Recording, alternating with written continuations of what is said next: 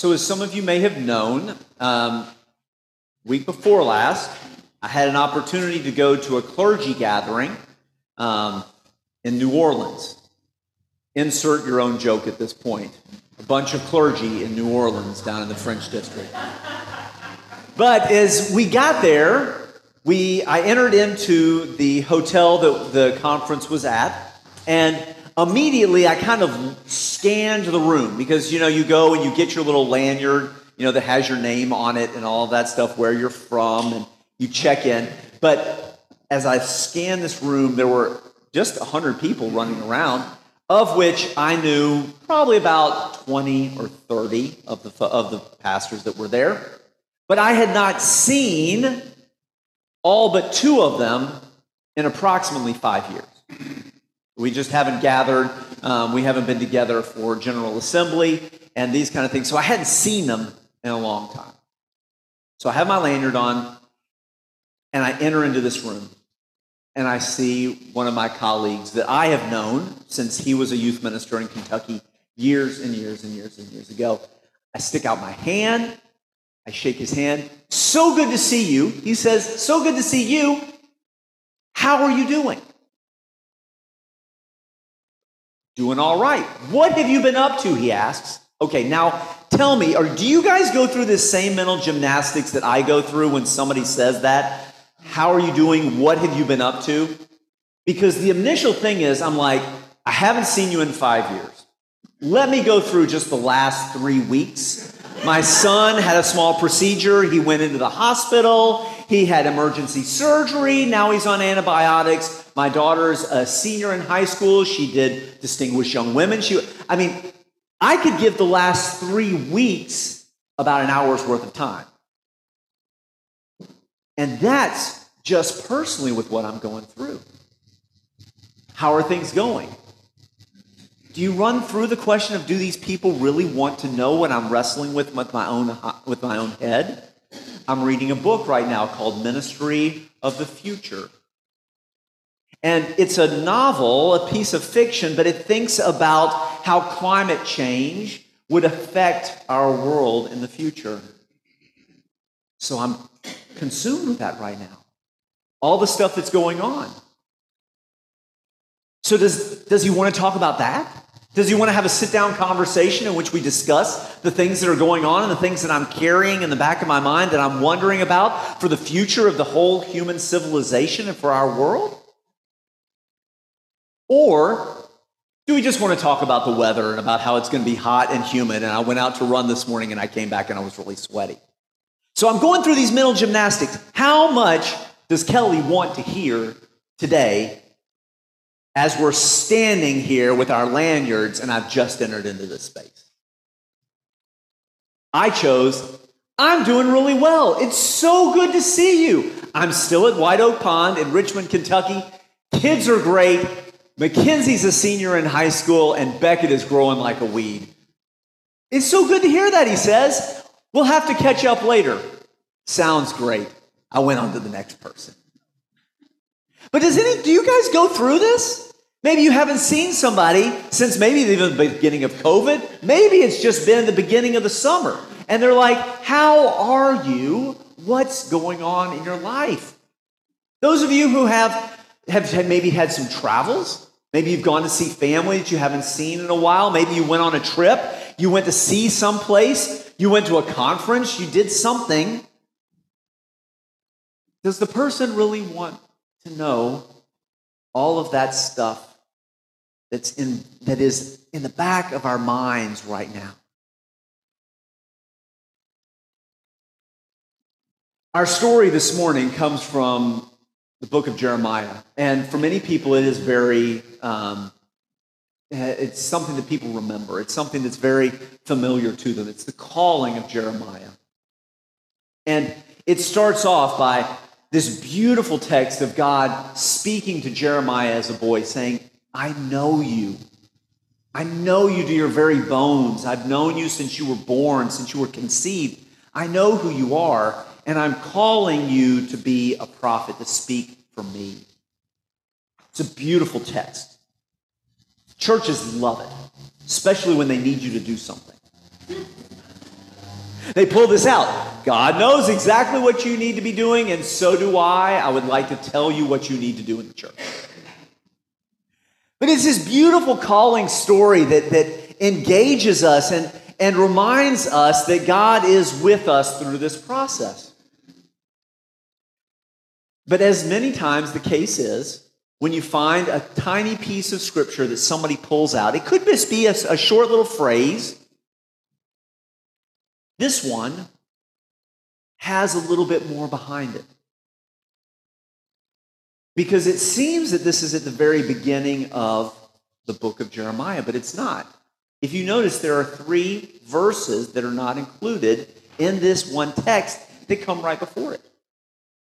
Most of the time, people ignore that because it's got these really hard names, and it would have been really unkind for us to put that to Delinda, for her to have to mention all of these kings and rulers and people. You know, those are the names that we stumble over in the Bible that we're like, oh my gosh, come on, let's get to the story. But it's interesting because what that does is it tells us a little bit about what's going on in the back of Jeremiah's mind. Because I know this is going to be hard for you to grasp, but in Jeremiah's world at that time, the country is just in a shambles. Okay? They're having difficulty talking amongst each other. Those that are ruling them, the kings and the chief priests, those who are the religious leaders, they are abusing their power. They are people that have lost touch with God and they've lost touch with people. And it just is a time of unrest. And it seems when you talk to people like Jeremiah that they struggle with seeing God in the world around them. It's a really, really difficult time in Jeremiah's life.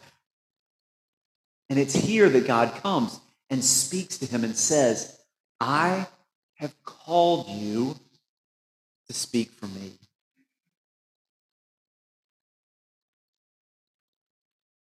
As with most prophets in the Bible, anytime that God comes to speak to a man or a woman and says, I need your help, I need you to speak for me, the first, the first response in almost every single case is, I think you have the wrong person. Wrong number. I can't do this. I mean, Jeremiah has a point. He's a boy. He was a group of, per- of people, little kids, that were pushed aside because they were too young. They didn't know enough. They weren't full human beings yet. How is it that Jeremiah, a boy, first and foremost, could speak for God? When most of those people that he would be speaking to, especially the people in power, would just dismiss him because he was insignificant, because he did not have worth in their eyes. And second, Jeremiah had another really good reason. He said, I am a horrible speaker in public. There's no way I can do this. Two really good reasons. And God comes back and says, I know who you are, and I will go with you, and I will give you the words that you need.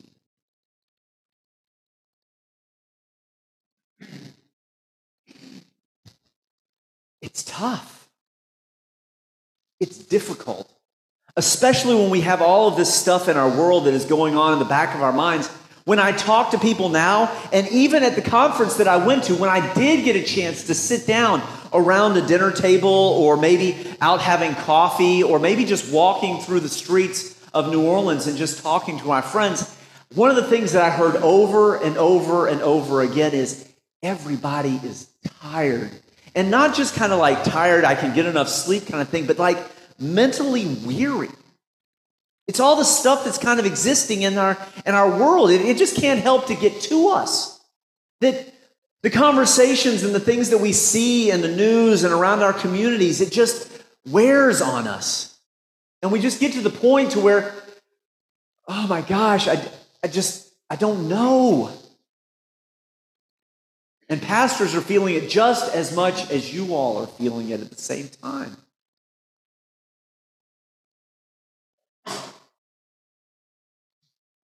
And the thing is, we don't feel called. We don't feel like we have the energy to stand up and to speak for God. Our responses really are look, you've got the wrong person. I'm just not the right one. I don't have the gifts that you need. I find that in my own life that when I get weary, when I get burdened in that way, when I've got all this stuff on my mind, that even making the little decisions can get difficult, let alone these huge, enormous ones of being called by God. I would much rather have someone tell me where to go, tell me what to do. I mean, the other day, I was coming to church. I plugged in the address of the church into my GPS on my phone just so it could tell me how to get here, and I didn't even have to think about it. Of course, it gives me that first question do you want to go this way or do you want to go that way? But I started thinking about it. And the fascinating thing about it is, is that what we are called to in the end is instead of just being those people who follow the directions just like the GPS tells us, just doing the same thing that we did yesterday, doing the same thing from there on, is that we're called to be in a relationship with God that puts us into this place of being a pathmaker, of being a trailblazer, of understanding that we might not know exactly where we're going, but we know who we're going with.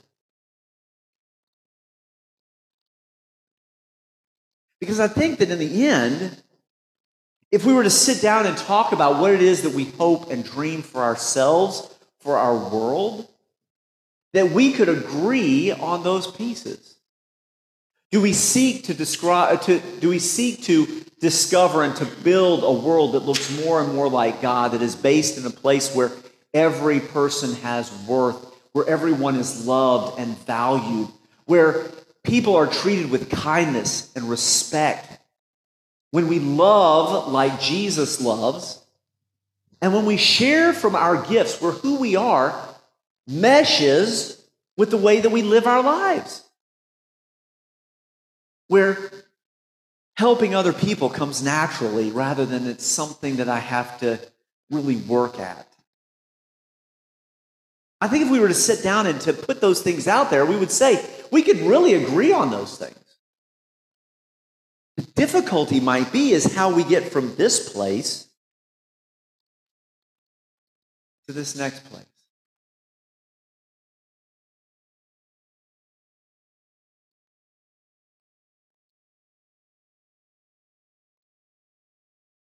Because just as we learned last week, in the story that Jesus interacted with that rich young ruler. Do you remember that story? I, I told you, you know, he comes and he says to Jesus, How do I inherit how do I inherit eternal life?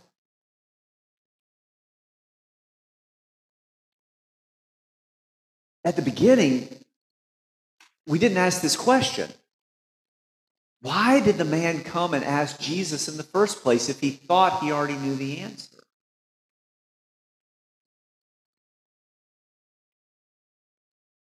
And the thing I, I wondered about that this week was this. I think that that rich young man knew where he wanted to get. He wanted to live this, this full and, and this full life enmeshed with God in a way that, that he understood who God was, that he was living in a way that his life had, had depth and meaning and service. He knew where he wanted to be, but he recognized that where he was was not just not right. Even though he was living all the commandments, doing everything right, he had all the money that he needed, but he knew that there was just something that wasn't just quite right.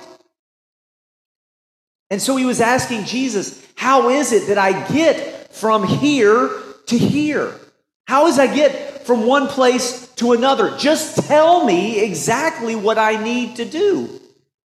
And Jesus doesn't give him a specific way of going. Instead, he says, Give everything up and follow me.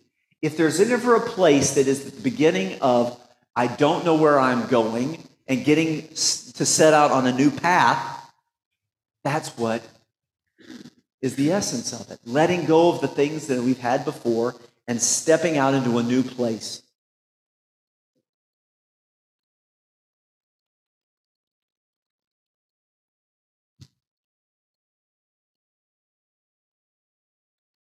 What would you be willing to lay down? To change about your own life? To be able to give up? to take the next steps towards a world that looks more and more like God. What would you be willing to give up or change? When God spoke to Jeremiah, remember, the first and foremost thing is, I know you. God knows each and every one of us at the very depths of our being. And that implies and it names a presence that God is with us through all times and all places. No matter what is going on in our lives, no matter what it is that we're wrestling with or celebrating, God is there. And the second piece is this that wherever you go, whatever you do, I will be there with you to give you everything that you need along the way. As we blaze this path together.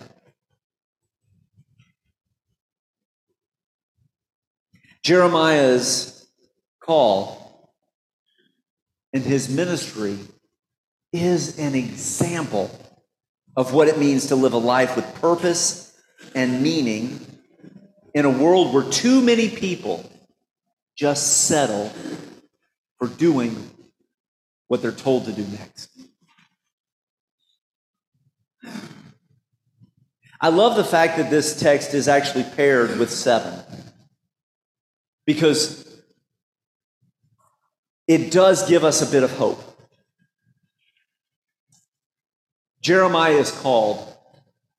He fights the call, but God continues to call him even in the midst of that. And seven reminds us that he does find his way to the steps of the temple, to a place where he is speaking to the leadership, speaking to those in power, and speaking for God a word that gives freedom to the people that empowers them to take back hold of their faith, to take back a hold of who they are and how they interact with God, to create lives of depth and purpose and meaning and relationship with God. Let us go forward. May we all hear God's call and know that God will be with us every step of the way as we do this with God. Amen.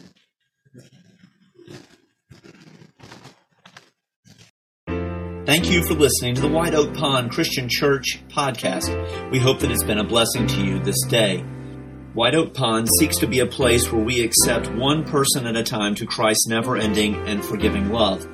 Don't forget to subscribe to this podcast so that you can receive sermons each and every week. And also rate us. It really helps. Thank you again, and may you know joy in powerful ways this week.